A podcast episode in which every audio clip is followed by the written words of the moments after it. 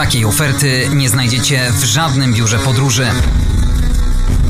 Zabieram Was w niebezpieczną wyprawę dookoła świata. Odwiedzimy miejsca naznaczone historią, konfliktami, terroryzmem czy ludobójstwem. Zapraszam na podcast Jak nie zwiedzać świata. Andrzej Gliniak, dzień dobry. Przed nami trzecia seria podcastów. Dziś 23 odcinek. Nowym patronem została firma Entrak, europejski lider wśród dostawców części do maszyn budowlanych. Witamy na pokładzie i cieszę się, że jesteście razem z nami. Zapraszam też do polubienia facebookowej strony podcastu, gdzie znajdziecie zdjęcia i ciekawostki z wypraw moich i moich gości. Po raz drugi odwiedzamy Amerykę Południową. Czas na Peru, czyli trzecie co do wielkości państwo tego kontynentu, które regularnie odwiedza mój gość, podróżnik, survivalowiec, reportażysta.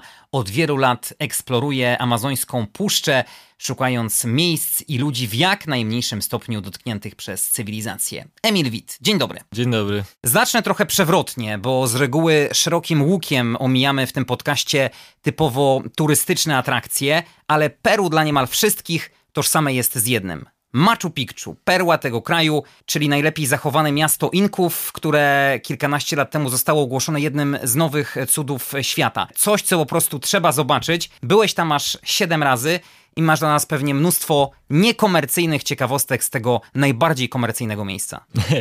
Zacznę na początku od tego, że najlepiej zachowane się mówi. Ono tak dobrze wygląda, bo w 30% zostało odbudowane więc to jest, jest pewna część zrekonstruowana, więc to nie jest tak, że ono się tak dobrze zachowało od czasów Inków. Machu Picchu jest bardzo, bardzo komercyjnym miejscem, które ma bardzo wielu wizytantów. Przed pandemią były to nawet 3000 osób dziennie. Aktywowane tam zostały busy z wioski położonej pod Machu Picchu na samą górę. Pod sporym nachyleniem jest ten stok Machu Picchu, więc sporo pracy kosztowało zbudowanie w ogóle tej drogi, żeby tam busy mogły podjeżdżać ale infrastruktura mimo górzy, górzystych wąwozów, jakie tam są, umożliwia nawet bezpośrednio z Cusco pokonać calutką trasę, dosłownie nie wychodząc ze środków transportu. Można przejechać pociągiem do wioski pod Machu Picchu i później wjechać autobusem, a tereny są bardzo górzyste i, i też można powiedzieć niebezpieczne, bo jeśli tą samą trasę pokonujemy busem, no to jak się spojrzy w dół, to mamy przynajmniej 300 metrów przepaści, Niemniej jednak jest to bardzo, bardzo ładna trasa, która jest oczywiście wielokrotnie tańsza niż by to trasę pokonać pociągiem. Ten pociąg jest co najmniej dziesięciokrotnie droższy dla turystów niż dla miejscowych. No, na tym odcinku z Hydroelectrica, gdzie kończy trasę ta tańsza wersja dojazdu do Machu Picchu, gdzie się wysiada z autobusu, jest później taki, może być trekking 4 godziny, albo można tą trasę pokonać pociągiem. To miejscowi płacą około 7 zł w przeliczeniu na nasze, a turyści muszą zapłacić jak na nasze około 100. Także jest, jest spora przebitka. W pewnym stopniu jest to dla mnie też zrozumiałe, a w pewnym zawsze się jakiś bunt oczywiście tam rodzi ale na tych trasach rzeczywiście widać bardzo duży wpływ turystyki na, na ceny, na zwyczaje i w ogóle na kulturę miejscową. Typowo komercyjne miejsce. Tak, y, no bierze się to głównie z tego, że zostało bardzo uklepane, nie? bo ktoś nawet, kto nie był w Machu Picchu, a jest użytkownikiem internetu, prawie jest y, niemożliwe, żeby mu nie mignęło. Miga tu, miga tam, co chwilę się komuś pojawia, jak zresztą wszystkie y, miejsca, które się pojawiły na liście UNESCO, więc bardzo wiele osób chce je zobaczyć. No i to, że bardzo wiele osób chce je zobaczyć, oczywiście widać na miejscu, bo najważniejsze oczywiście jest co? Trzepnąć sobie selfie. Więc selfie sticki to tam chodzą naprawdę, jak że tak powiem, e, kosy u kosynierów przy powstaniach na naszych ziemiach. I co mogę powiedzieć o tym Machu Picchu? Trzeba zapłacić za wejście? To 52 zł mniej więcej za samo wejście. Są bramki, jest zasada, że kiedy raz już się wejdzie, to już nie można wyjść, więc należy skorzystać z toalety. Kiedy plecak jest większy niż mały, to jest problem i trzeba go zostawić, nie można z nim wchodzić, nie można e, jeść tam na miejscu. Mm, kiedy mi się zdarzyło kiedyś usiąść sobie na, na, na trawce, aby sobie e, pokontemplować nieco, to zostałem zganiony przez ochroniarza, że że nie należy. No Peruwieńczycy pewnie traktują to jako swoiste dobro narodowe. Tak jest. Nie chcę tutaj nawet narzucać moje personalne odczucie przesady z ich strony, ale jednak chcę przestrzec ludzi, którzy tam się wybierają. Wiele ludzi właśnie, którzy szukają e, przygód w Peru, w ogóle Peru przyciąga ludzi trochę takich, można powiedzieć, poszukiwaczy duchowych, szukają wrażeń takich bardziej mistycznych, to trzeba odsiać w swojej głowie tą całą część komercyjną, ten, ten pośpiech, te określone godziny, w jakich tam można być i po prostu kontemplować sobie, e, bo wielu ludzi jest zaskoczonych, że ojej, pojechałem nad Machu Picchu i jest, i jest taka kicha, jeśli chodzi o ilość ludzi i natężenie wszystkiego. To o której porze najlepiej odwiedzić to miejsce? Każda pora jest dobra, tylko nie od lutego do połowy maja, bo wtedy są lawiny błotne i często jest, są e, albo zasypane skałami, są torowiska dla pociągu, albo droga dla busa, więc jest dosyć niebezpiecznie. No, jeśli ktoś chce troszkę mniej ludzi, to niech unika oczywiście sierpnia i, i lipca. A jeśli chodzi o porę dnia, to polecam wejść o świcie jako pierwszy. Wejść tam o pierwszej możliwej godzinie otworzenia bramek, i po prostu wtedy też jest większa szansa na dobre zdjęcia, bo jeszcze nie nachodzi mgła z okolicznych wzgórz i jeszcze nie ma tylu ludzi, więc pierwsza tura i jeszcze pandemiczna aktualizacja dla słuchaczy.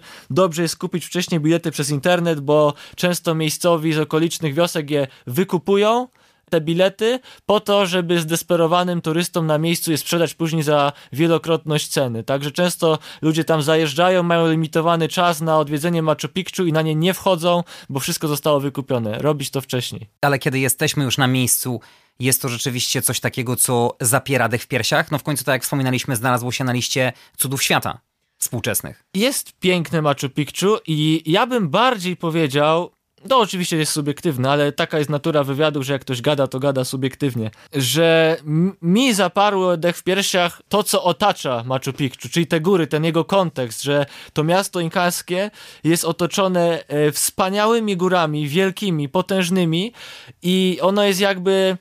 On jest jakby w takim lejku, że, że są bardzo wysokie góry, wyższe niż Machu Picchu, później jest taka przepaść, ono tą przepaścią jest otoczone i on jest takim wystającym cyplem, jakby otoczony w takim, takim wiaderku, można powiedzieć, tych gór. I y, gdzie się nie spojrzy, są wspaniałe formacje skalne, y, pokryte wysokim lasem deszczowym. Niektórzy na to mówią Secha de Selva, czyli taka granica tak naprawdę puszczy y, z andami, trochę mniejsza roślinność. Jest to bardzo piękne.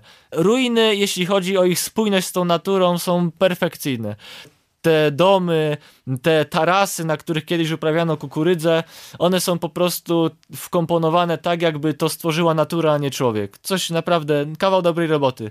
Ukłony dla Inków. Jak e, długo musimy poświęcić czasu, żeby zwiedzić to miasto? Hmm.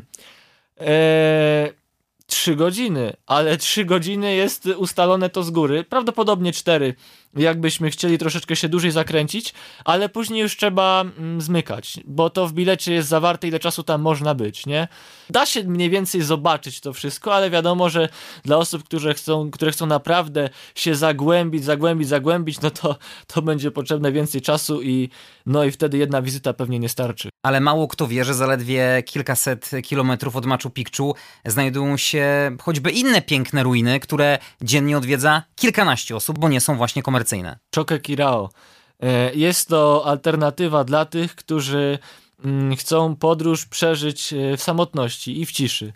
E, jest tam bardziej wymagający trekking, bo jedynym sposobem, żeby tam się dostać, to są to jest takie półtora dnia przemieszczania się no jak ktoś bardzo nagina, to nawet w dzień to zrobi. Jest tam spore podejście, trzeba mieć mocne, mocne kolana. Mm, piękna, no tam jest dolina rzeki mm, Apurimak, jak dobrze pamiętam i ponad kilometr właśnie jest obniżenia i, i podejścia, także mm, sporo jest roboty, ale kiedy dochodzimy na miejsce, kiedy jesteśmy na, na Choke Kirao, to najprawdopodobniej będziemy sami, albo oprócz nas będą jeszcze jakieś dwie, trzy osoby. I są to mniejsze ruiny, ale są przepiękne. Na murach tych ruin są wyrzeźbione lamy, piękne są tam bardzo, bardzo starannie doszlifowane skały.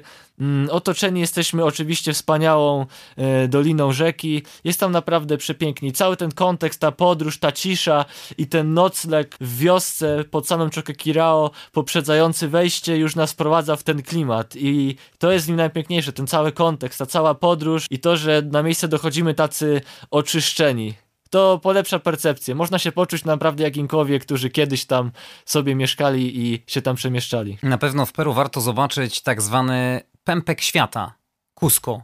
No Cusco jest super, bo jest logistyczną bazą wszędzie.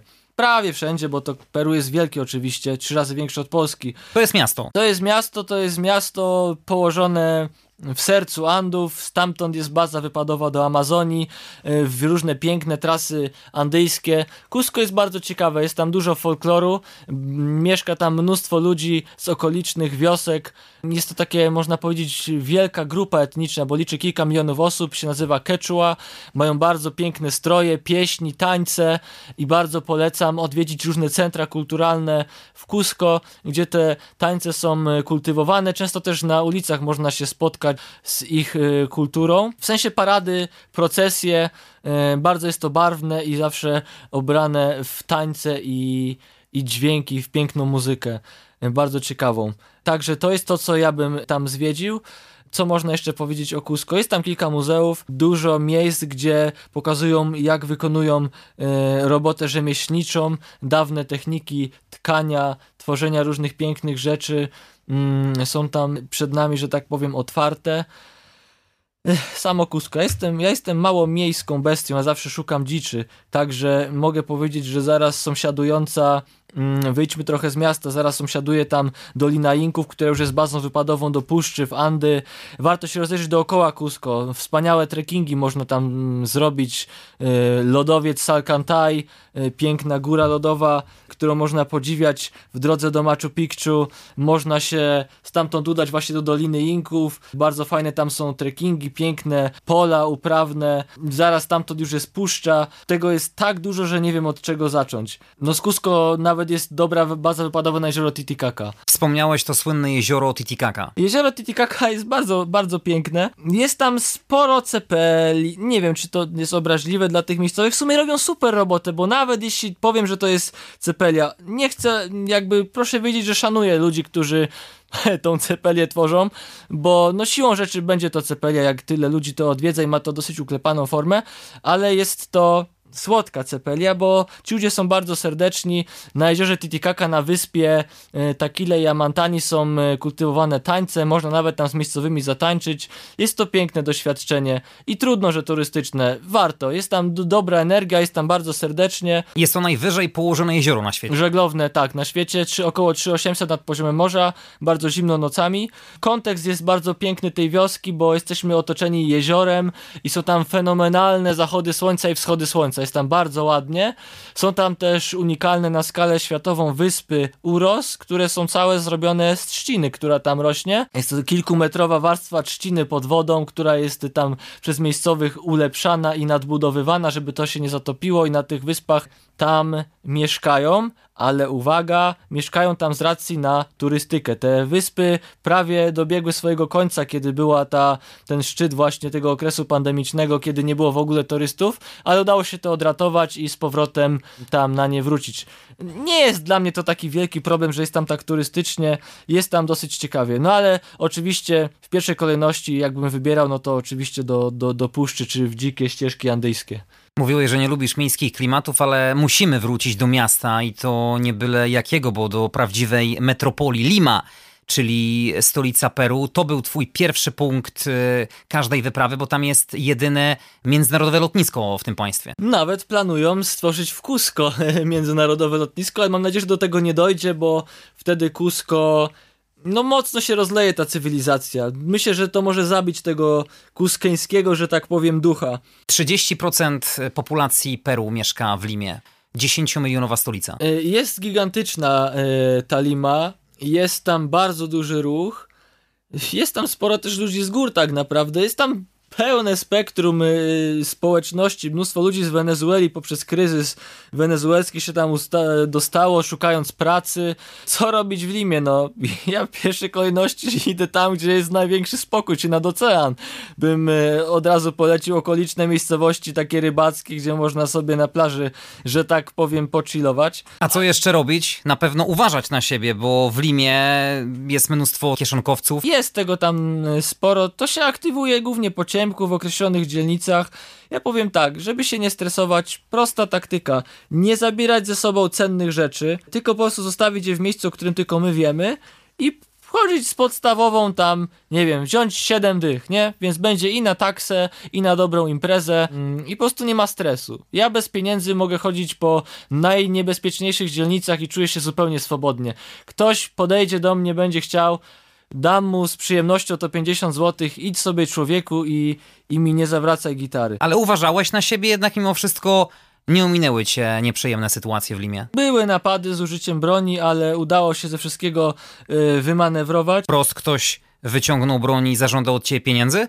Tak, były takie akcje. Zazwyczaj one są zmotoryzowane, że zatrzymuje się przy nas samochód albo motor i zeskakują z niego ludzie z pistoletami, no i oczekują rzeczy, nie? Jaka była twoja reakcja? Reakcja była taka, która jest niepolecana. Ja po prostu zwiałem. Odwróciłem się po prostu i uciekłem. Nie uznałem, że nie Pewnie będę... w młodości trenowałeś biegi. Ja, ja szybko biegam, ale też y, mało boję się ludzi, ale no, uznałem, że nie będą mi w plecy strzelać, ale jest polecane dawać to, bo zdarzyło się, że ktoś nie oddał telefonu, nie chciał oddać, został zastrzelony. Taka dziewczyna młoda w Peru dostała kulkę za to, że nie dała telefonu i, i ludzie byli bardzo oburzeni. W całym Peru była głośna akcja, że, że była taka mowa, że u nas życie jest warte głupiego telefonu, nie? Granie warta świeczki. Granie warta świeczki, oddawać najlepiej rzeczy, bo po prostu ludzie, którzy napadają, często są pod wpływem, kolokwialnie powiem, koksu, kokainy na odwagę, nie? Więc sobie na odwagę biorą i mogą być porywczy i, i nieobliczalni. I myślą, że są nieśmiertelni. Dokładnie, więc y, to są ludzie, którzy mierzą wszystkich swoją miarą, a swojego życia za bardzo nie cenią, więc waszego też nie będą cenić, więc rzeczy oddawać. Ale... Zaleca się, żeby po zmroku rzeczywiście nie wychodzić na ulicę Limy? Trudno jest nie wychodzić po zmroku, bo w strefach równikowych jest zmrok przez cały rok o 18, więc to byśmy mało zobaczyli. Ja bym uważał na obrzeżach Limy. Obrzeża Limy są bardziej przestępcze, są tam większe problemy, a w centrach, gdzie jest dużo też turystów, nie ma takiego tam dużego problemu. Ja bym bardziej uważał takie w sytuacjach jak na przykład gadanie przez telefon w taksówce. No przez otwarte okno, na przykład jak jest w taksówce, ktoś wam może wyszarpnąć telefon. Na przystanku jak stoicie, też ktoś może wam go wyszarpnąć. Torebka, która jest na cienkim paseczku, może zostać ucięta, ktoś może z nią uciec. Ale ja bym się naprawdę nie stresował, nie odbierałbym sobie radości, po prostu bym nie zabierał wartościowych rzeczy i łaziłbym wszędzie. Tak bym uczynił, a jeśli ktoś rzeczywiście nie czuje się pewnie, to niech sobie chodzi wieczorami po Limie, ale po centrum, po bardziej, w miejscach, gdzie jest większy ruch, w miejscach, gdzie oczami wyobraźni widać, że przeprowadzenie napadu jest po prostu utrudnione, że to po prostu by im nie wyszło. Trzeba uważać na podrabiane pieniądze? Podrabiane pieniądze. Ha! Raz w życiu trafiły moje, w moje ręce podrabiane pieniądze. W kantorze w Poznaniu dostałem 200 fałszywych dolców. Byłem niezwykle oburzony ale mniejsza z tym. Mm, zapomniałem już nazwę tego kantoru, z przyjemnością bym go publicznie oczernił, ale niestety zapomniałem. Gdzieś na Głogowskiej to było. Mm, ale co? W Peru zdarzają się fałszywe banknoty. W co drugim sklepie spożywczym są przy ladzie przyklejone na pokaz podarte i podziurawione banknoty i napis todo el dinero falsificado será picado, czyli każdy podrobiony pieniądz będzie podziurawiony. Czyli jeśli zapłacisz nam fałszywym pieniądzem, to ci go podziurawimy i e, panie, jak im się wydaje tą kasę, to zawsze oglądają pod światło te pieniądze, nie? Czy są e, podrobione. Co mogę powiedzieć? Proszę się nie bać osób, które wymieniają pieniądze na ulicach. Są tacy panowie w kamizelkach, którzy wymieniają dolki na, na peruwiańskie sole i są też y, takie budki, więc po prostu śmiało wymieniać. To by się wydawało, że, że, że, że, że krzywa akcja, ale wcale nie. Osoby, nigdy nie zostałem oszukany po 8 latach działania w Peru. Y, w wielu miejscach wymieniałem pieniądze na ulicy i nigdy nie zostałem oszukany a raz nawet to już później w Kolumbii, to powiem, że był niezwykle zdziwiony pewien e, facet w kantorze, kiedy e, wymienialiśmy pieniądze, się pomylił i dał mi ekwiwalent około 200 zł za dużo. Ja mu powiedziałem, że panie, pan się pomylił, pan mi dał za dużo. To on nie mógł mi uwierzyć, że ja mu na jego korzyść oddałem te pieniądze, nie? Po prostu facet, facet e, wszedł w stan głębokiej zadumy. No ale to trosze już tak, troszeczkę już tak uciekając od tematu. Trzy rzeczy, które polecałbyś do zobaczenia w Limie. Hmm. Ja bym polecił Plaza de Armas, czyli samo centrum, żeby zobaczyć te wielkie postkolonialne budowle. Drugie to bym polecił spacer wzdłuż morza. To, co bym jeszcze zrobił, to przy okazji bym skoczył na jakieś jedno ciekawe targowisko, y, gdzie jest bardzo dużo y, świeżo wyciskanych soków, owoców, całe to bogactwo produktów spożywczych, które zjeżdżają z okolicznych prowincji, żeby po prostu skosztować takich ciekawych rzeczy i oczywiście zjeść to ceviche. A jak z zakwaterowaniem? Ja jestem zaskoczony, jak, jak, ten, jak ten czas ewoluuje, bo ja, jako że nie lubię korzystać z bookingu, jak wylądowałem teraz w Peru w październiku, наверняка nie, we wrześniu, we wrześniu, 22 września zeszłego roku, no to patrzę, że pukam do drzwi, jak to zawsze robię, a mówią mi, że wszystko poszło przez booking, nie? I mówią mi, że zobacz w swoim telefonie na bookingu, czy mamy coś na jutro, nie? Sobie myślę, kurczę blade, co tam się porobiło? No da się, da się. Tych, jak troszeczkę bardziej y, poszukamy i mm, te bardziej oldschoolowe hotele, to rzeczywiście tam znajdziemy takie coś, ale jak najbardziej booking się rozpełzł, nawet na mniejsze y, miejscowości jest bardzo dużo tego korzystania z bookingu, co jest dla mnie wielkim zaskoczeniem, bo Peru zawsze mm, dla mnie było mie tym mm, miejscem korzystania z takich bardziej oldschoolowych technik, w ogóle komunikacji, transportu, rozwiązań logistycznych i tak dalej, a jednak booking. Także bądźmy gotowi na, na wszystko. Trzeba w Peru trzeba mieć otwartą głowę i na nowoczesne rozwiązania i na dawne, bo wielokrotnie mm, wydaje się, że oklepane rozwiązania logistyczne działają, ale jak przychodzi co do czegoś, są osuwiska skalne, problemy czy brak prądu, to, to trzeba wracać do dawnych technik, a w tym Peruwiańczycy są bardzo dobrzy i my musimy za nimi nadążać. Ale znalazłem też taką ciekawostkę a propos hoteli, że te wyżej umiejscowione w górach oferują dotlenienie pokoju. To prawda? Ja się z takim hotelem nie spotkałem. Niewykluczone jest, skoro tak przeczytałeś. Mm, ja się spotkałem jedynie ze sprzedawaniem tlenu w sprayu. Czyli przed trekkingiem o. dostajesz y, spray, mm, który ma dodawaną taką plastikową coś ala w kształcie maseczki i po prostu się wstrzykuje. No jest to śmieszne uczucie, bo rzeczywiście na takich dużych wysokościach, jak sobie go raz sobie eksperymentalnie się tam sztachnąłem tym kilka razy, to rzeczywiście jest kop. Nie trzeba przez, y, stawać w miejscu, tylko się ciśnie do przodu więc jest to mm, jak najbardziej ciekawe. No cóż, ten tlen. Mm, pojawiają się tam różne problemy. Jedyne to, co mogę polecić na chorobę wysokościową, to w pierwszych dniach lekka dieta, bo czasami napchanie się tłuszczu może sprawić, że jest nieco ciężej. No to teraz możemy z tego typowego komercyjnego miejsca udać się tam, gdzie tereny nie są skażone cywilizacją Puszcza Amazońska. Puszcza Amazońska. No, puszcza zawsze była e, moim obiektem e, zainteresowania. Zawsze szukałem e, czegoś w tej puszczy. Później po latach się zorientowałem, że szukałem, szukałem tak naprawdę czegoś w samym sobie. Takiego kontaktu z, z pierwotnym stylem życia po prostu. Od 18 roku życia szukałem miejsc i ludzi, którzy, którzy żyli po dawnemu. Chciałem nauczyć się od nich tych technik, dawania sobie rady, no takich naprawdę korzeni. I co mogę powiedzieć o puszczy? To jest tak szerokie zagadnienie i tyle setek plemion jest, że jeśli pomożesz mi, poprowadzisz e, mnie w odpowiednim kierunku, to odpowiem dokładnie na, na to, czego potrzebujesz. Ja myślę, że przede wszystkim taka wyprawa do Puszczy Amazońskiej to jest już taki wyższy poziom wtajemniczenia, bo nie dość, że jest to miejsce tajemnicze i niedostępne dla wielu, to tak naprawdę też bardzo niebezpieczne. Jak się przygotować do takiej wyprawy? Powiedziałbym tak. Y, jeśli ktoś nie chce się nauczyć języka hiszpańskiego i nie chce wchodzić w to głębiej, tylko chce tam być na przykład raz w życiu i sobie spędzić tam tydzień czy dwa, no to należy się nastawić na to, żeby sobie w pierwszej kolejności znaleźć dobrego przewodnika, który za nas zrobi całą tą resztę. To, co można zrobić w Polsce, przy taką wyprawą, jeśli nie chcemy wchodzić głębiej w temat, to można dopasować sobie dobrze kalosze. W puszczy należy chodzić w kaloszach ze względu na pewne niebezpieczeństwo jadowitych węży i, i częste chodzenie po błocie czy po strumieniach, które często tam wylewają ze względu na intensywne opady. I oczywiście wiedzieć, że ma się zdrowe stawy. To jest takie absolutne minimum, największe podstawy, z czym tam y, powinniśmy się wybrać. A jeśli ktoś chce y, głębiej drążyć temat i ta wyprawa jest tak naprawdę początkiem kolejnych akcji, no to zdecydowanie wyposażyć się w hiszpański, który otworzy wspaniałą bramę do wiedzy miejscowych, bo miejscowi całą tą wiedzę przed nami, jeśli oczywiście nas polubią, na to trzeba też zasłużyć że y, po prostu miejscowi, na, którzy się tam, którzy od, od, od pokoleń, od dziesiątek pokoleń tam żyją, są w stanie nam przedstawić to wszystko. Dobrze jest sobie y, zarezerwować więcej na to czasu, dlatego że tam czas płynie inaczej, tam wszystko więcej trwa.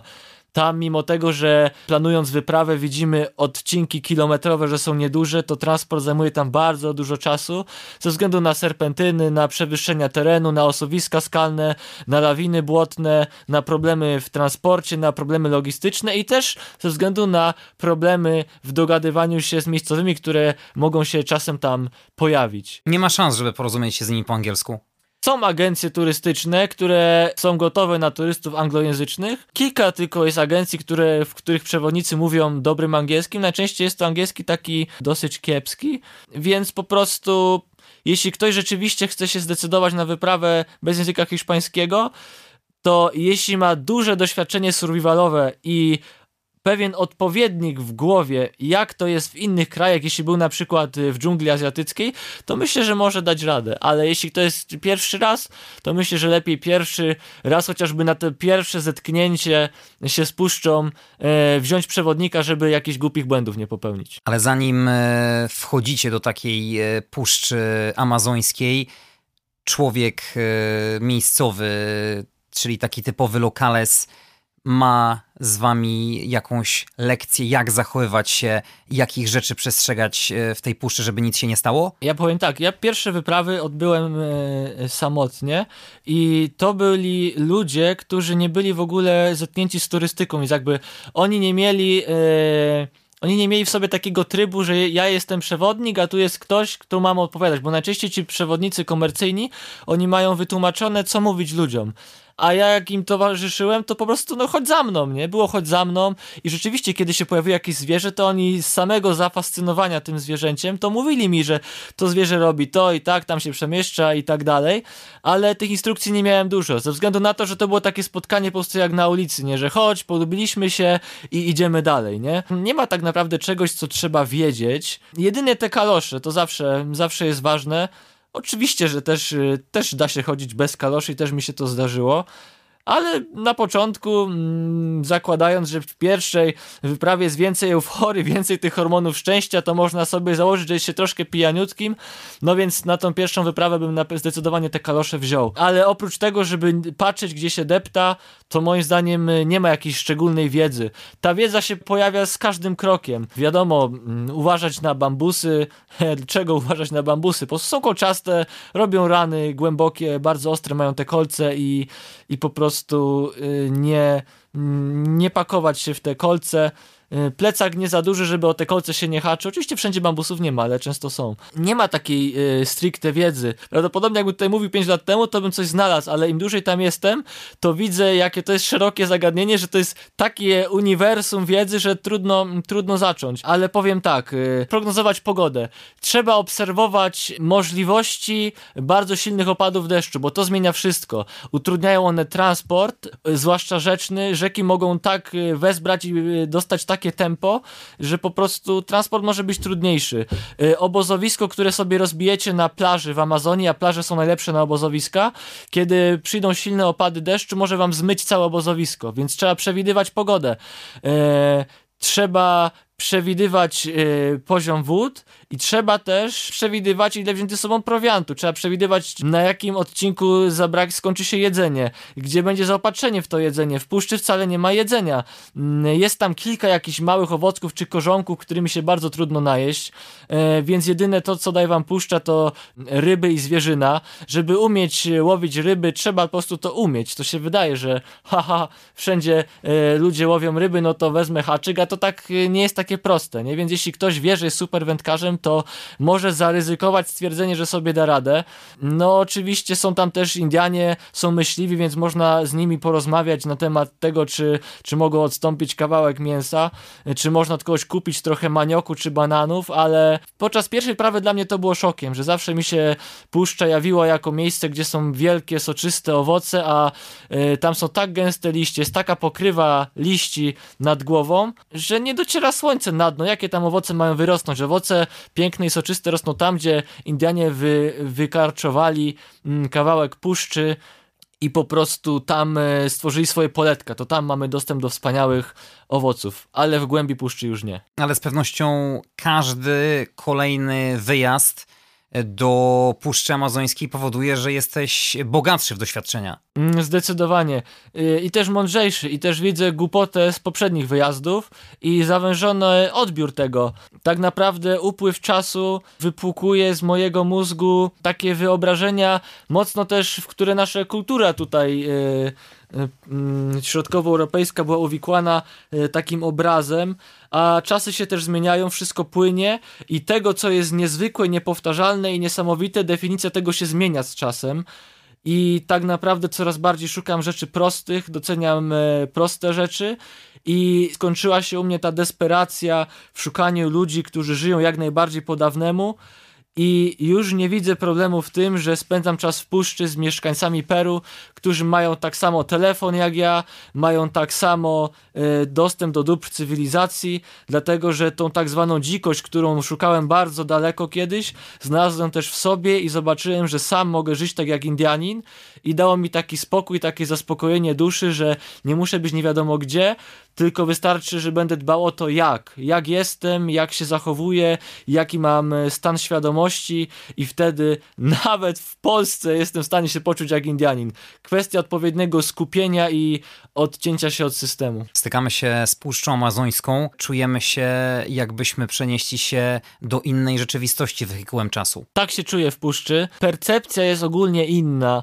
Chociażby dlatego, że tam jest inne powietrze. Powietrze tam jest bardzo wilgotne, bardzo dużo wody się tam wdycha. Otoczenie, dźwięki, jakie wydaje puszcza, zwłaszcza nocą, te owady, one, one brzęcząc wydają dźwięki, no dla mnie nie z tej ziemi, coś niesamowitego. Jakby przenosi nas trochę do takiego bajecznego kraju. Tą atmosferę bajeczności napędzają też te kilometry terenu, który jest, można powiedzieć, e, w pewien sposób ekstremalny. Te przewyższenia dla nas y, z polskiego klimatu, gdzie generalnie rysy mają 2500 y, wysokości i generalnie jest płasko, ja akurat mówię z perspektywy poznaniaka, że jest płasko, ale jak tam mam takie przewyższenia, że autobusem przejeżdżam przez 4500 i później zjeżdżam do puszczy, która jest 400 metrów nad poziomem morza, to robi to wrażenie. W jednej godzinie widzę lodowate skały pokryte śniegiem, a później zjeżdżam do puszczy na przykład 3 km w dół, więc na mnie to robi wrażenie i ten cały kontekst tego, jak się zanurzamy przez te krainy, tworzy atmosferę magiczną. Tym bardziej, że w Peru z tego co przeczytałem, występuje aż 28 stref klimatycznych. Jest bardzo dużo stref klimatycznych. Można to zawęzić do tego, jak mówią w Peru, Sierra, Costa i Selva, czyli wybrzeże, góry i, i puszcza. I rzeczywiście jest tam pustynia, są wspaniałe Andy, które ciągną się przez całe Peru, no i oczywiście piękna Amazonia. Wspominałem, że jest to miejsce niebezpieczne, mając na myśli całe mnóstwo zwierząt, które mogą zrobić nam krzywdę. Yy, powiem tak, bo to jest też. To jest troszeczkę, mam wrażenie, napędzone medialnie, jeśli chodzi o te, o te zagrożenia ze strony zwierząt. One rzeczywiście są, ale jeśli, yy, jeśli ja słyszę zagrożenia w Peru, to pierwsze, co mi w głowie się pojawia, to nie jest, są wcale jadowite zwierzęta. One są u mnie na końcu na liście, tylko to są y, wypadki komunikacyjne, bo tam często się busami jeździ przy, nad przepaściami, często się tam wyprzedza na zakrętach. To, no ta jazda jest tam zwariowana kompletnie. Mam też z tyłu głowy osuwiska skalne, które mogą jednym, kilka skał może zrzucić bus w, dół przepaści, więc to jest w pierwszej kolejności. W drugiej kolejności jest to, że mam y, uważność na swoje rzeczy, żeby mnie nikt nie okradł zwłaszcza w dużych miastach, w godzinach wieczornych nie noszę ze sobą ważniejszych rzeczy. Mm, w następnym odcinku jako zagrożenia to mam e, podtopienia i utopienia, jeśli chodzi o, o spływy. Mm, niebezpieczeństwo, które nie jest stricte amazońskie, tylko ogólno, że tak powiem, światowe, wszędzie się można utopić. No i powoli zbliżamy się do tych zwierzątek. Tak naprawdę po tych ośmiu latach udawania się do Amazonii, oczywiście w przerwach, to węże jadowite, stricte, bardzo jadowite widziałem tylko cztery, więc to nie jest tak dużo. Zawsze mam kalosze, zawsze patrzę pod nogi, ale jesteśmy przy tych zwierzętach. No to numer jeden są te węże, w dalszej kolejności mm, mamy te komary, które ewentualnie mogą dęć zarazić. W Peru jest bardzo mało malarii, więc to mm, o malarii nawet tam nie myślę, jak już to tadenga, ale komarów jest znacznie mniej niż, niż w Polsce kilkakrotnie. W dalszej kolejności możemy mieć te, te, te pająki, te pająki jadowite, od których się tworzy martwica, pająków też tam nie ma dużo mm, i łatwo jest je wypatrzeć, no więc mamy te pająki, jak ukąsi to leczyć to, bo to martwica szybko postępuje. No a te jaguary słynne, które mamy epicko opisane w różnych książkach, to one są na końcu listy, bo bo po prostu człowiek śmierdzi, człowiek hałasuje, człowiek pali ogniska, nie lubią one dymu. Prawdopodobieństwo, że się na nie natkniemy jest też nieduże. No i agresja ze strony jaguarów, to trzeba im wejść e, w drogę albo musi być e, matka z młodymi. Żeby nie było, że nie widziałem ludzi poszkodowanych, oczywiście widziałem. Widziałem Indianina, który miał całą twarz poranioną, uszkodzone oko, bo, bo dostał e, z łapy po prostu, można powiedzieć, jaguara. No ale no, mieszkając w puszczy i kręcąc się tam całe życie, to jest większe prawdopodobieństwo niż jak tam wpadniemy na tydzień. A słyszałeś o mrówce kulistej? Kulista? Nie. Jej urządlenie jest prawdopodobnie najbardziej bolesnym ugryzieniem owada. I ten ból porównuje się nawet do postrzału z pistoletu. Yy, to wiemy, o której mrówce mówimy. Na nią mówią albo Bente Quattro, czyli że rzekomo bullet ant, nie? że, że mrówka pocisk, yy, albo Bente Quattro. Na miejscu na nią mówią insula. Yy, kiedyś moja towarzyszka podróży została urządlona przez tą mrówę. No to mówi rzeczywiście, że ból jest potworny, ale że trwało to kilka godzin, około 4-5, więc nie było tak źle, ale to też towarzyszka była bardzo, bardzo wytrzymała, także może to być tym, tym spowodowane. A zatruta żaba? Tak, e, są tam rzeczywiście te żaby kolorowe, e, no ale cóż, jakby żaby nie są agresywne. Nie, nie znam żab rzucających się na człowieka, więc co by musiało się stać, żeby żeby nas zaraziła. Nie wiem, można usiąść na ziemi i, i, w celu relaksu i oprzeć się ręką, gołą dłonią o żabę, ją zdusić, tylko żaby zazwyczaj odskakują, więc jakby prawdopodobieństwo tak czysto fizycznie, anatomicznie, to styknie, zetknięcia człowieka z żabą jest bardzo małe. Wiadomo, że plemiona tworzą e, strzałki zatrute, niektóre plemiona, że fermentują e, ten jad żaby i, i strzelają, no to wtedy to już jest intencja czyjaś, żebyśmy się zetknęli z tą żabą, a rzeczywiście są one pieruńsko, że tak powiem, jadowite i bezpośrednio to jest spowodowane tym, że one jedzą mrówki, które są jadowite. Sama żaba by nie była, to ze względu na ich dietę, ale mm, żab bym się nie bał, tylko podziwiał i robił zdjęcia. Niesamowicie ciekawym tematem są tak zwane izolowane plemiona z dala od cywilizacji. Rzeczywiście ci ludzie nigdy w życiu nie widzieli telefonu komórkowego, telewizora, samochodu. Są takie plemiona. Głównie słyszałem o takich plemionach na pograniczu Peru i Brazylii. No, po brazylijskiej stronie oczywiście, więc tam to, to, to są te plemiona, gdzie są te słynne zdjęcia y, z internetu. Ja miałem przyjemność obserwować jedno plemię, które było częściowo izolowane, bo oni żyli w takiej wiosce mm, w głębi puszczy, gdzie się z nikim nie kontaktowali, ale z wyjątkiem dla pracowników y, Ministerstwa Kultury. Było tam kilka incydentów, że osoby, które się zbliżały do tej wioski, głównie dzieciaki, które się bawiły w okolicach, zginęły. Mm, jeden dziadek, który y, zarzucał sieci po ich stronie rzeki, też zginął w ostatnim czasie. Jeden... Oni go zabili po prostu. Tak, z łuku. E, jeden reporter z Francji też tam zginął. Czyli oni każdego obcego traktują jako potencjalne zagrożenie. Mogą być wyjątki, ale y, generalnie tak. Y, wyjątki robią dla pracowników parku, y, pracowników Parku Narodowego i pracowników Ministerstwa Kultury, którzy mówią w ich języku. I oni są takim pośrednikiem pomiędzy mm, światem cywilizacji i nimi. No i co? No i właśnie po co oni tam y, przemieszczają się? Oni po prostu im mówią, że nie mają się za bardzo interesować i wyłazić stamtąd, bo po prostu chcą uniknąć incydentów. Mm, chcą uniknąć tych incydentów. Czyli z nimi trzeba się obchodzić, kolokwialnie mówiąc, jak z jajkiem jak z jajkiem, to jest troszeczkę skomplikowana sprawa, bo, bo, to, bo to plemię, które się nazywa Maszkopiros, oni co jakiś czas wychodzą na brzeg rzeki i się interesują to, co tym, co jest po drugiej stronie. Chodzi o to, żeby oni się nie skomercjalizowali? Chodzi o to, żeby oni nie przychodzili na drugą stronę rzeki i nie asymilowali się w taki sposób, jaki oni by chcieli. Wiadomo, że jest też walka o to, żeby zachowali swoją tradycję dawną, bo są jednym z ostatnich plemion, które żyją totalnie po dawnemu ale chodzi o to, że kontakt, sposób jaki oni nawiązują kontakt jest niebezpieczny dla innych. Mm, no i chcą to jakoś regulować ci pracownicy Parku Narodowego. No i to zetknięcie ich z technologią może być dla nich niesamowite. Jest niesamowite, jest niesamowite, bo kiedy pracownik Parku Narodowego do nich podpływa, no to podpływa z łodzią na, z napędem silnikowym, nie? Więc jest burczący silnik. Coś niesamowitego, oni znają tylko wiosła. Pracownik prawdopodobnie będzie miał przy sobie krótkofalówkę i też będą się interesować tym, co to jest. No i oni starają się w jak najmądrzejszy sposób po prostu z tymi plemionami negocjować, żeby było dla wszystkich dobrze. Peruwiańczycy chcą ich izolować od innych, no bo żeby nie stali się taką atrakcją, że zaczną tam przyjeżdżać ludzie tak. i ten cały mit runie. Tak, tak. Chcą jak najbardziej ich izolować, też ze względu na zdrowie, bo to plemię jest w stanie wyginąć momentalnie, kiedy ich zarazimy chorobami z cywilizacji. Oni nie znają takie rzeczy jak, jak, na, na, jak my nawet nie jesteśmy świadomi, jak wiele mamy y, w sobie jakichś tam zarazków, które nam nic nie robią, bo my bardzo z wieloma ludźmi się spotykamy po prostu, nie? A oni się nie spotykają z nikim, oni się spotykają z samymi sobą, yy, są w puszczy, yy, nie handlują z Peruwiańczykami, więc ich flora, że tak powiem, bakterie, które mają na rękach są z, bardzo zredukowane, więc muszą być chronieni.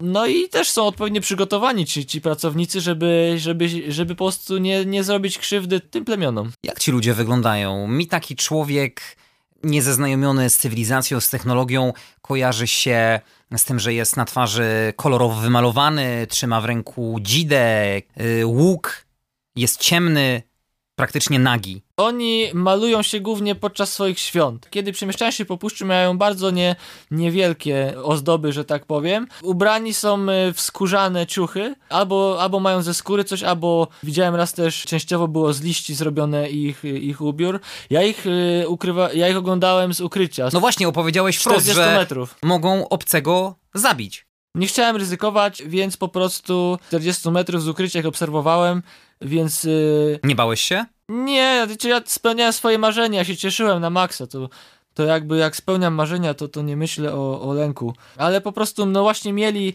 y, mieli to, co mieli ze sobą, yy, to patyki, różne narzędzia, narzędzia w rękach, mieli y, z liści bananów zrobione torby, których w jednej z takich toreb właśnie dziecko pani niosła na, niosła na plecach. I dwóch z tych, y, z tych y, y, członków plemienia Maszkopiros miało super wypłowiałe, kompletnie dziurawe t-shirty, bo Indianie z plemienia Ine, które z nimi sąsiadowali, wyrzucili na brzeg rzeki te, te t-shirty i śmiejąc się z tych maszkopiros obserwowali jak, jak je na siebie wkładają, nie? A ci maszkopiros, jako że nie mają dostępu do tego, co daje cywilizacja, to po kilku, kilkunastu latach ciągle mają te t-shirty, które były zdarte totalnie, totalnie wypłowiałe i bardzo, bardzo ciekawie to wyglądało. Czyli można wybić sobie z głowy analogiczną sytuację, jak choćby w Afryce, że wchodzisz do jakiejś wioski plemiennej, częstujesz y, te dzieciaki jakimiś słodyczami, dajesz miejscowym ludziom podarunki w postaci długopisów. Tutaj absolutnie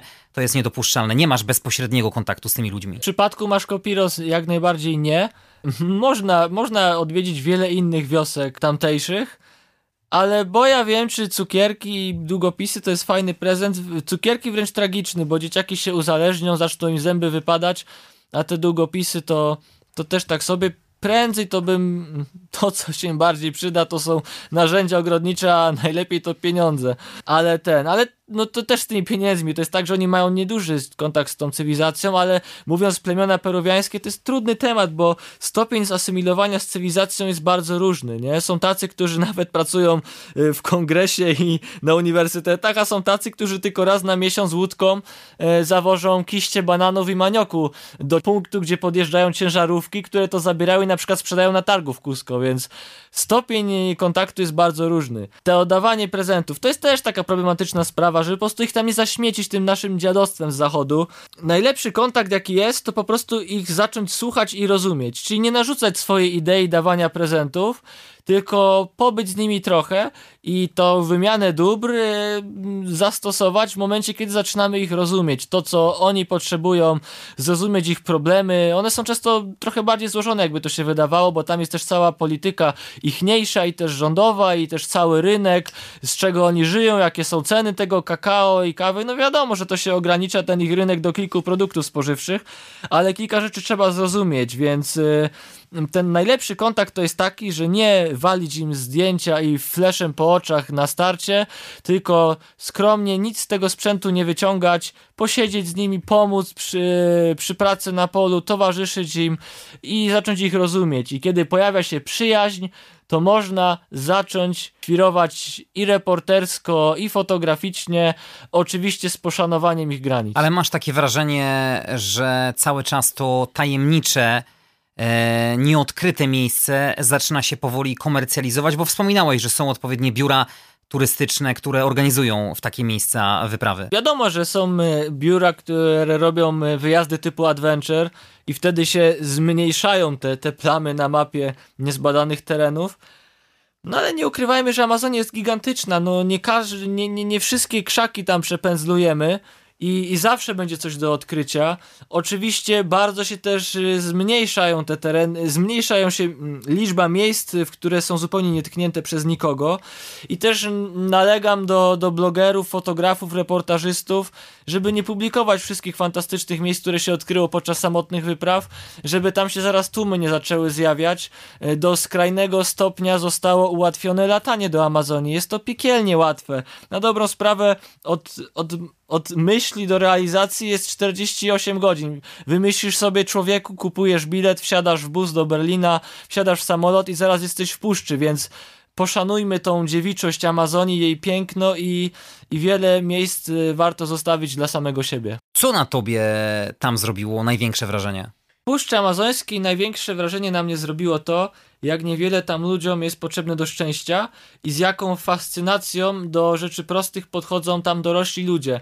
Mm, e, dlaczego mówię dorośli ludzie? Bo kiedy moi gospodarze amazońscy widzieli, że przelatuje na przykład papuga ara po niebie, to oni mieli na twarz fascynację dziecka. Oni już wielokrotnie widzieli te papugi, ale oni się cieszą, im się po prostu świecą oczy, jakie to piękne, jakie to piękna chwila, jakie to piękne zwierzę e, dało nam ten zaszczyt, że możemy na nie patrzeć. Także ta ich fascynacja no i od razu odnośnik w głowie się pojawia, ile ludzie na zachodzie by potrzebowali czynników, ile, ile kasy wydane, ile brokatu posypanego na, na ich otoczenie, żeby być tak szczęśliwym jak Indianin, który widzi mm, papugę latającą, więc ta, ten ich zachwyt, ta ich prostota i to jacy oni są y, czyści, jakby oni wychodzą do człowieka sercem na dłoni, i ta ich transparentność, no dla mnie jest to coś wspaniałego. Ja tak naprawdę poleciałem tam po to, żeby porzucać ego i, i to była moja główna misja. Nie wiedziałem o tej misji, ale po prostu tak mnie życie pokierowało, że,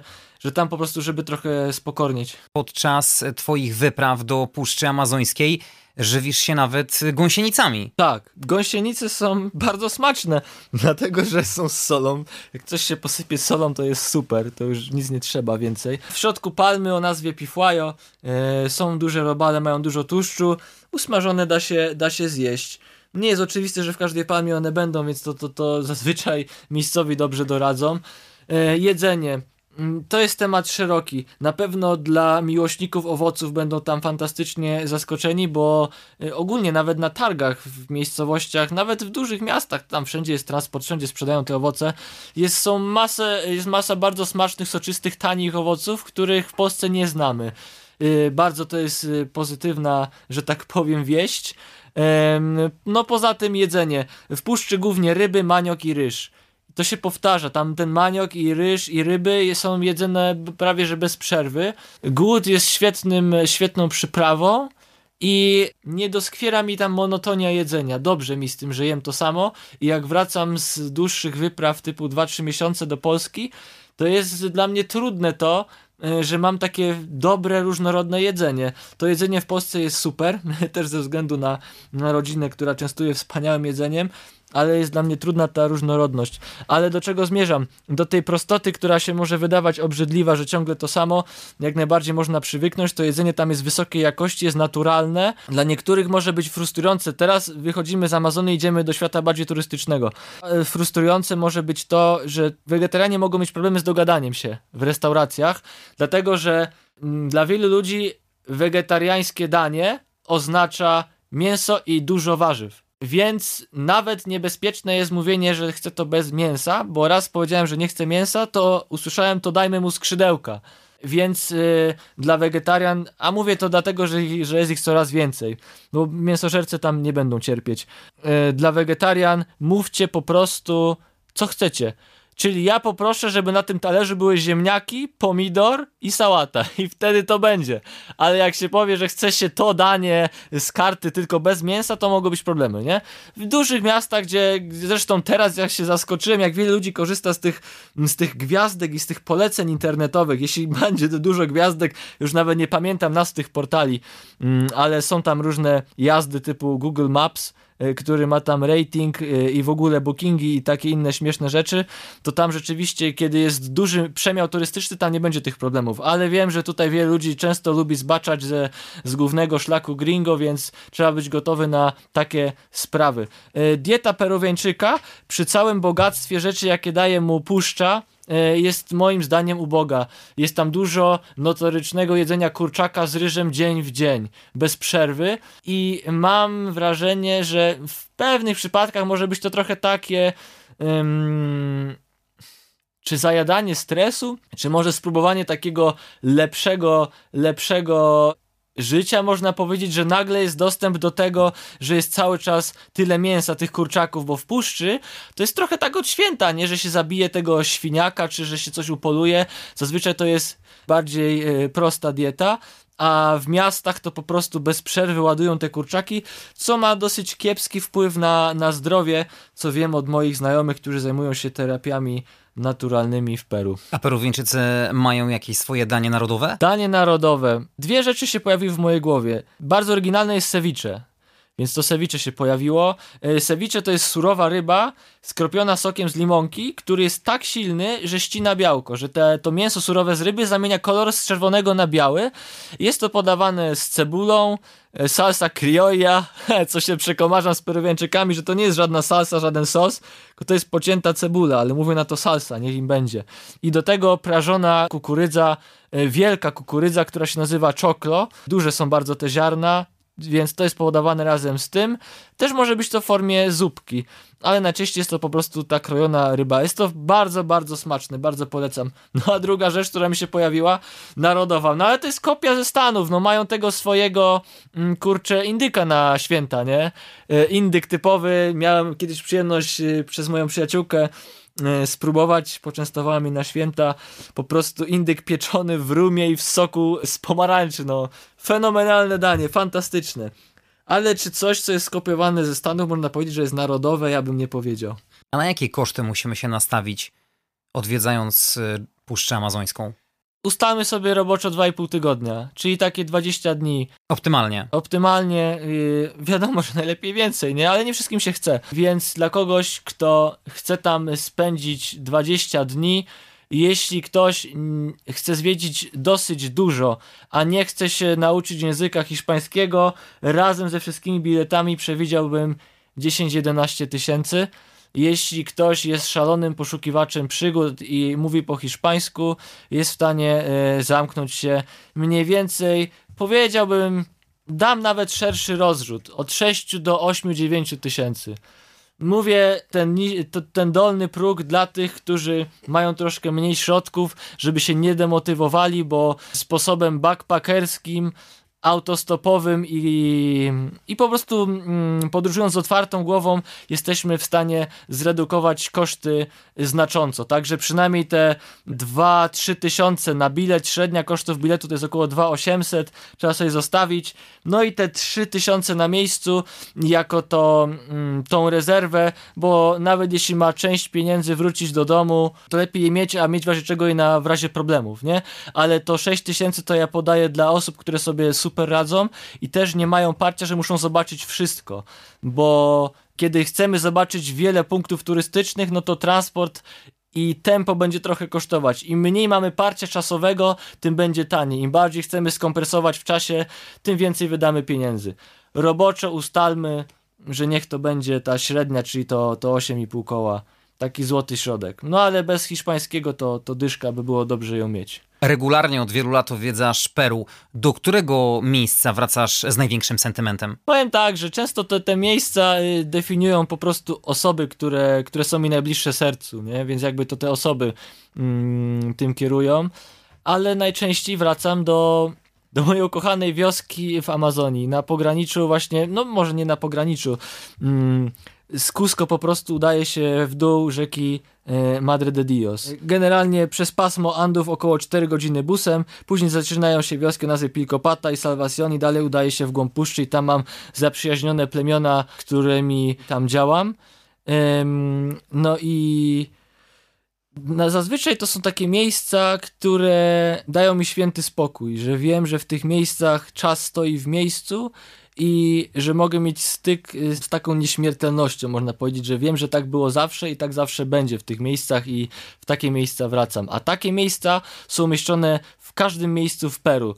To nie jest tak, że tylko w jednym miejscu tak jest, tylko po prostu trzeba sobie znaleźć swoje miejsce świętego spokoju. A co najbardziej cię tam zdziwiło? Zaskoczyło mnie to, że w wielu przypadkach rzeczywistość przyplata się z legendą i że informacje, które są tam podawane są super nieprecyzyjne że ja potrzebuję rzetelnej informacji, jeśli chodzi o przebieg trasy, a są jakieś abstrakcje zupełne, że trasa, którą realnie się robi w kilkadziesiąt godzin, mi mówią, że się robi w jeden dzień. Pytam, po jakim czasie się pojawia woda mm, podczas trekkingu i mówią, że jest, a jej później nie ma, więc jakby te informacje są tam bardzo optymistyczne, często podawane i zawsze y, trzeba uwzględnić to, że oni jak podają te informacje, to też oni bardzo szybko chodzą i są bardzo wytrzymali na głód i na spragnienie, więc po prostu y, kiedy opieramy przebieg y, trasy i trekkingu na, na tym, co mówią nam miejscowi, to trzeba to przekalkulować przez nasz, przez nasz y, zimny europejski kalkulator w głowie, przeanalizować ile to jest kilometrów, zobaczyć na rzucie satelitarnym, gdzie są rzeki i tak dalej. I to zmieszać z tym, co oni mówią, wtedy wychodzi doskonała mieszanka, wtedy wiemy, co robić. Ale na ich optymistycznym mówieniu, że panie, dojdziesz szybko, pięknie, elegancko, yy, można czasem wejść yy, w spore tarapaty. Jak najłatwiej, a przede wszystkim najtaniej dostać się do Peru? Ja polecam latanie z Berlina i polecam również. E, Bezpośrednio do Limy? Przesiadka będzie w Amsterdamie albo w Paryżu. Jak najtaniej lecieć? No, czaić się na okazję. Korzystać z różnych e, przeglądarek. Najlepiej korzystać e, z opcji wyszukiwania, że podajecie, mm, jakby podajecie, kiedy chcecie lecieć, a wyszukiwarka w te czy we w te dwa miesiące wyszukuje wam, w której dokładnie dacie są najtańsze loty, więc tak można się do tego zabrać miejcie z tyłu głowy, że taka super cena to jest 2200, a taka dosyć dobra to jest 2800, nie? Więc ta, na takie rzeczy warto się czaić, interesować się po prostu i okazja się pojawi. Unikać tych najbardziej turystycznych mm, dat typu lipiec, sierpień.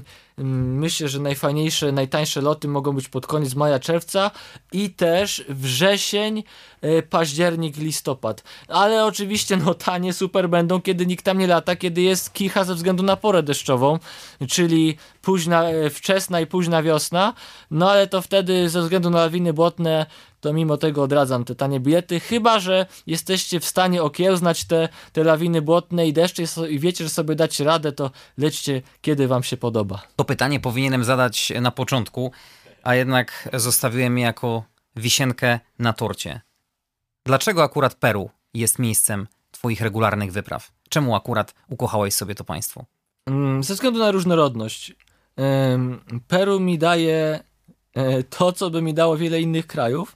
Mm, w Peru mogę eksplorować góry, mogę eksplorować puszcze i mogę oscylować pomiędzy jednym a drugim. Kiedy znuży mi się upał i stojąca w powietrzu woda i gryzące muchy Amazonii, to bardzo niewiele czasu, bo jeden dzień drogi, jestem już w chłodnych Andach, w których mogę się e, spotkać właśnie tak samo jak i w Puszczy ze wspaniałą serdecznością miejscowych i z ich bogatym folklorem. Fascynuje mnie to, że każde nowe miejsce, w które się udaje, zawsze mnie zaskakuje. Każda wioska jest coś nowego, nowe stroje, nowe pieśni, nowe tańce, nowe, nowe spotkania. W górach, kiedy jest trekking, nowe formacje skalne, tam skały potrafią być kolorów fioletowych, żółtawych, czerwonych ze względu na tlenki żelaza, które tam często występują. E, formacje skalne są fantastyczne. Zaskakujące są tam, jest przebieg rzek, możliwości jakie te rzeki dają, możliwości spływów, możliwości survivalowe, można się tam testować. Jest tam dosyć liberalnie, można sobie tam podróżować gdzie się chce, rozpalać y, ogniska, y, oczywiście za, za, zachowując tam kulturę i, i nie śmiecąc. Więc jakby to jest taka bajeczna kraina, w których tak naprawdę eksploracja nie ma, nie ma końca. Emil Witt. Można cię znaleźć e, innymi na Facebooku. Podróżnik, survivalowiec, reporterzysta, który wielokrotnie odwiedził i nam dzisiaj pasjonująco opowiedział o Peru. Dziękuję ci pięknie za wizytę. Bardzo dziękuję. A ja tradycyjnie zapraszam do polubienia facebookowej strony podcastu. My słyszymy się w kolejnym odcinku już za tydzień w poniedziałek po 20. Andrzej Gliniak. Do usłyszenia.